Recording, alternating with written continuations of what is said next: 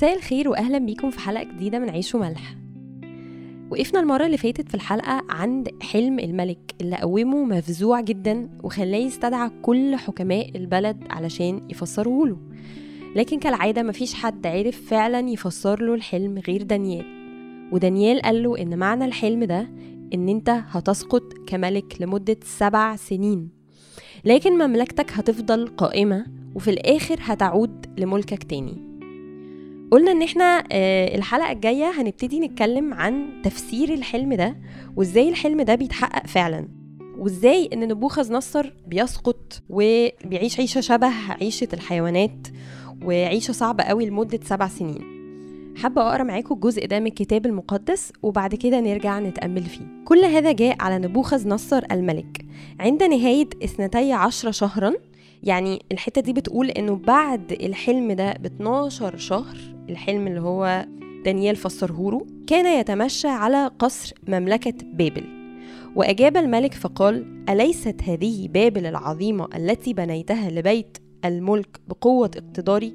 ولجلال مجدي والكلمة بعد بفم الملك وقع صوت من السماء قائلا لك يقولون يا نبوخذ نصر الملك أن الملك قد زال عنك ويطردونك من بين الناس وتكون سكناك مع حيوان البري ويطعمونك العشب كثيران فتمضي عليك سبعة أزمنة حتى تعلم أن العلي متسلط في مملكة الناس وأنه يعطيها من يشاء. يبقى بعد 12 شهر من الحلم الملك كان بيتمشى على قصره بيتفرج على مملكته وبيقول يا سلام على المملكة الجميلة اللي أنا بنيتها واللي أنا عملتها.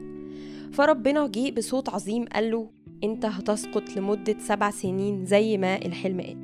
وفي تلك الساعة تم الأمر على نبوخذ نصر فطرد من بين الناس وأكل العشب كثيران وابتل جسمه بندى السماء وبيكمل الكتاب المقدس يوصف لنا إزاي هو إتهان جدا جدا. حاجة مهمة صحيح عايزة أفكركم بيها إن نبوخذ نصر هو اللي كاتب الرسالة دي بنفسه دي قلناها المرة اللي فاتت وحابة أفكركم بيها تاني إنه هو اللي كاتبها. فهو بقى بيقول إيه؟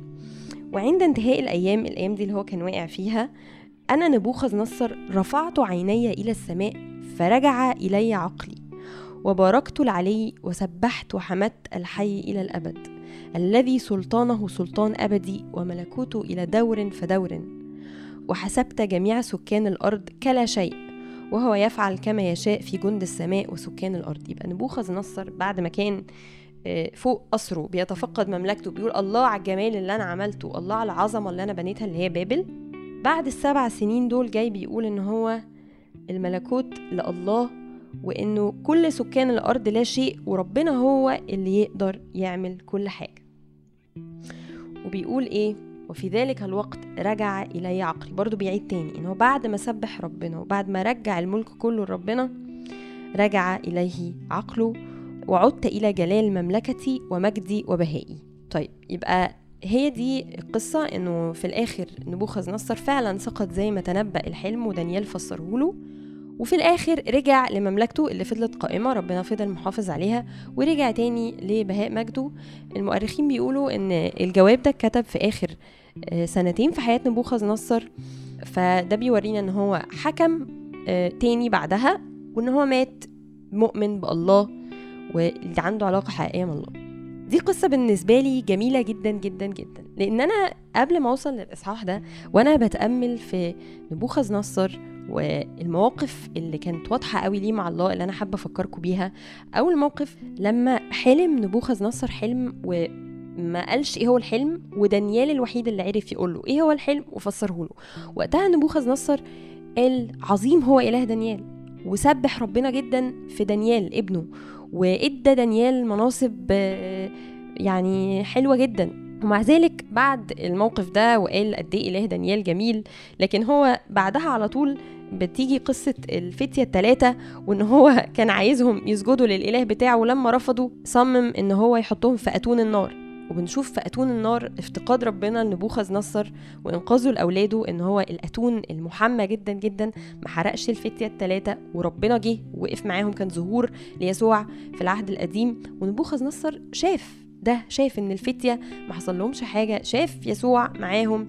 وبرضه بعد الموقف ده قال عظيم هو إلههم وعظم ربنا جدا واداهم مناصب حلوة جدا في الدولة ومع ذلك في كل مرة كان ربنا بيفتقده فيها كان بيرجع من تاني ويقع نبوخذ نصر فوانا بقرأ الأجزاء دي قلت في مخي كلنا نبوخذ نصر نبوخذ نصر ده بيمثل قصة حياتي قصة حياتنا كلنا. إن إحنا بيجي لنا لحظات مع ربنا ربنا بيعمل معانا حاجة عشان يفتقدنا فبنقول الله ربنا ده جميل قوي قوي قوي كده بنرجع نقع تاني.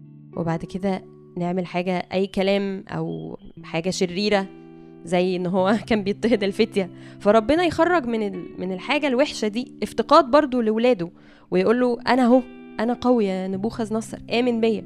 فيأمن ويرجع يحب ربنا ويدي لاولاد ربنا مناصب ويرجع من تاني يقع نبوخذ نصر بس في الآخر والجميل والمعزي في القصة دي إن هو مات بيحب ربنا إن ربنا ما سابوش ولا لحظة.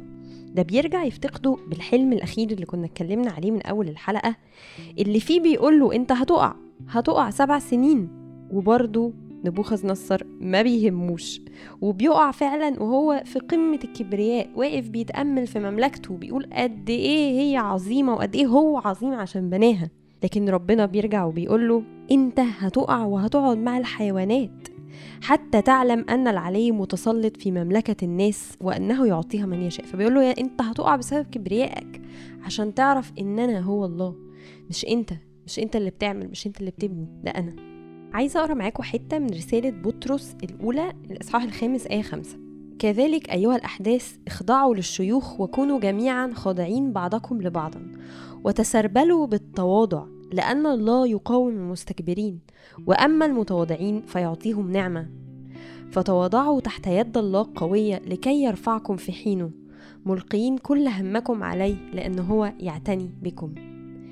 قد إيه دي حتة جميلة قوي قوي قوي وبتوصف بالظبط كل اللي ربنا عايز يعلمه لنا وكان عايز يعلمه لنبوخذ نصر في الوقت ده. أوقات كتير بننسى نفسنا وبنسرح وبنفرح بنفسنا ونتأمل في جمال الله برافو علينا عملنا دي. الله شوفوا شكلي حلو إزاي في الصورة دي. حاجات بسيطة قوي على فكرة. بصوا شطارتي في الشغل بصوا عيلتي شوف مربي ولادي حلو إزاي. حاجات كتير قوي قريبة لينا يوميا بنعملها. حاجات صغيرة ورا حاجات صغيرة ورا حاجات صغيرة. نلاقي نفسنا ننسى أصلا فضل الله لينا وفي حياتنا ننسى عنايته ننسى إن هو اللي بياخد باله مننا. ونفتكر إن إحنا أسياد حياتنا وأسياد يومنا وإن إحنا اللي بنعمل. ربنا بيقول لنا إن هو بيكره الحالة دي. بيكرهها ليه؟ لأن هي بتفصله عننا تماما. بتخلينا إحنا اللي بنقرر لنفسنا وإحنا اللي بنقرر يومنا وإحنا اللي بنقرر هنعمل إيه. وإحنا مش عارفين أي حاجة خالص. في الآخر كل قراراتنا دي بتودينا في داهية وبنرجع نقول يا رب الحقنا. ربنا عايزنا نرجع ونقول له يا رب أعمل إيه؟ لأن هو يعلم الصالح. عشان كده هو كان بيقول إن لم ترجعوا تصيروا كالأطفال هو ليه عايزنا نصير كالأطفال؟ لأن الطفل عمره ما بيتحرك ولا خطوة من غير ما يرجع لأهله. أعمل إيه؟ أتصرف إزاي؟ زي بنتي كده هي في أجازة اليومين دول فتيجي تصحى كل يوم من النوم تقول لي مامي قولي لي خطة اليوم قولي لي جدول اليوم. هي هي بنت كويسة يعني تحب تسمع الكلام.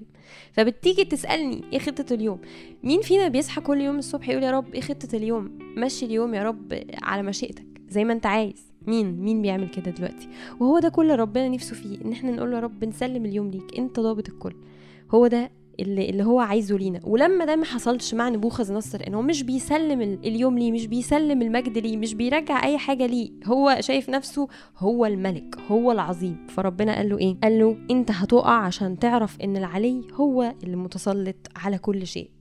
وفعلا بيقع نبوخذ نصر السبع سنين بس بيرجع ويقول إيه؟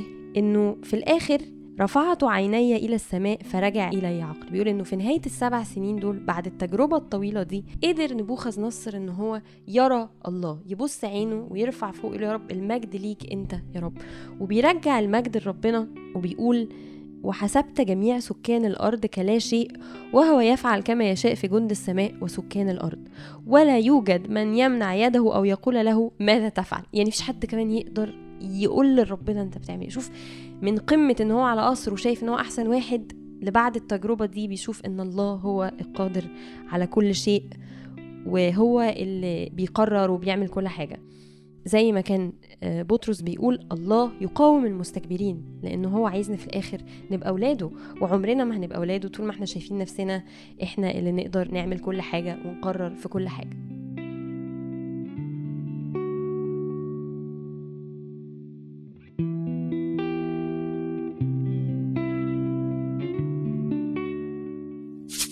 راديو ملاح.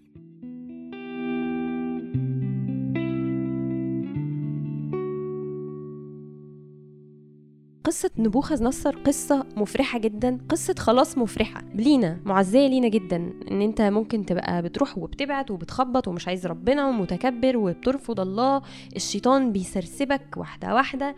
آه إنك تشوف نفسك أنت الكل في الكل في يومك وفي حياتك لحد ما فجأة تلاقي نفسك بعيد. بعيد نسيت ربنا خالص. بس يسوع بيطمنا في يوحنا 15 آية 29 بآية جميلة قوي قوي قوي بتتحقق في حياة الملك ده.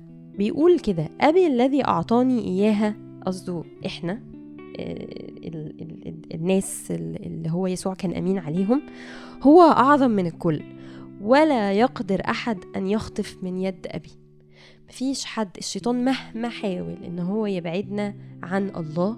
لو إحنا فعلا زي الملك ده عايزين ربنا بمعنى انه كل ما ربنا بيفتقدنا بنرجع ونستجيب للافتقاد ده حتى لو بنقع تاني.